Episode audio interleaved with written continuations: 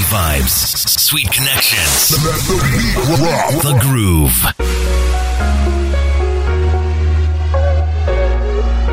Now, do you believe in aliens? Do you believe in extraterrestrial beings? Do you believe in life out there? Well, that's not really what I want to talk about. But anytime I see the word alien, that's kind of where my mind goes first.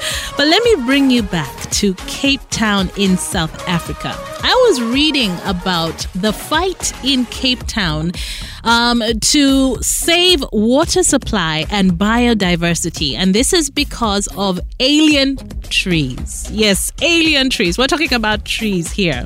Now, um, they have started a campaign, and this was kicked off, I think, in 2018 after there was a serious water crisis in Cape Town. I don't know if you remember that. Essentially, their taps run dry during a drought, and it was dubbed Day Zero of this new campaign. Now, imagine how we have load shedding here for electricity. There was crazy load shedding, or should I say, water shedding in Cape Town, where certain areas were receiving water for one hour a week an entire week.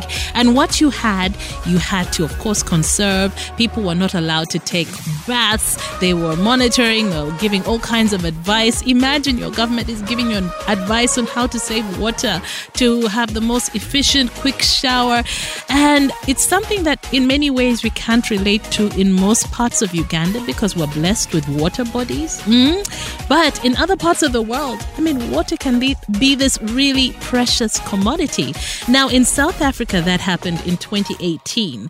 And it started a campaign to control pine trees. Now, pine trees are alien to South Africa.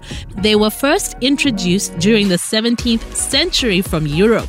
They are now the backbone of South Africa's commercial forestry industry. But the problem is the small seeds are easily dispersed by the wind and they literally suck up all of the moisture and the nutrients in the ground. And it got me thinking about how many years ago, I'm not, uh, maybe about five, ten years ago, there was a huge campaign here in Uganda for people to grow pine and eucalyptus trees. Do you remember that?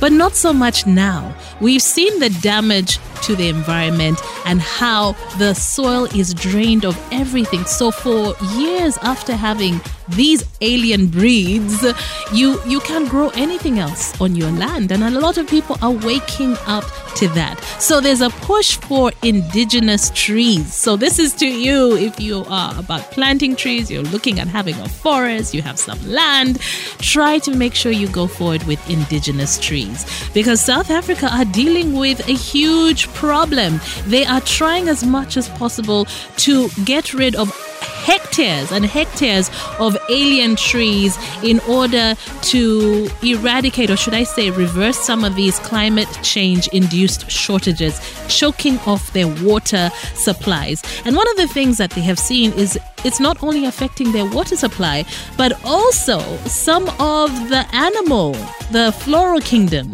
The different animals under threat include a certain type of frog. That's the rough moss frog. Now, out of five sites they are monitoring, three of the sites no longer have frogs because they need water. And again, these pine trees are sucking up everything. So they are touching on the wildlife as well. And it's all because of the introduction of these alien trees. And I'm sure South Africa is not the only country experiencing this. So, you know, sometimes you don't have to go through it yourself. Uh, you can pay attention and try to do your best with what you have. Why is it that you can't seem to stop listening?